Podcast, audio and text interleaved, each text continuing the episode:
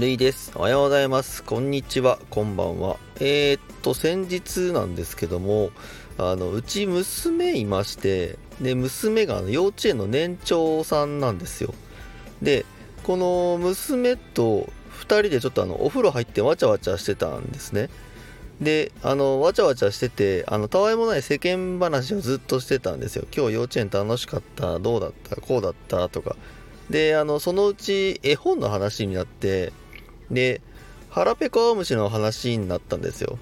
で、ついつい、あの、腹ペコアムシの話になった時に、あ、そういえば最近ニュースでやってたなと思って、で、知ってる？つあ、知ってるっていうわけじゃないんですけど、あの、腹ペコアムシの作者さん、作、作者さんがお亡くなりになっちゃったんだよ、みたいなことを言ったんですね、私が。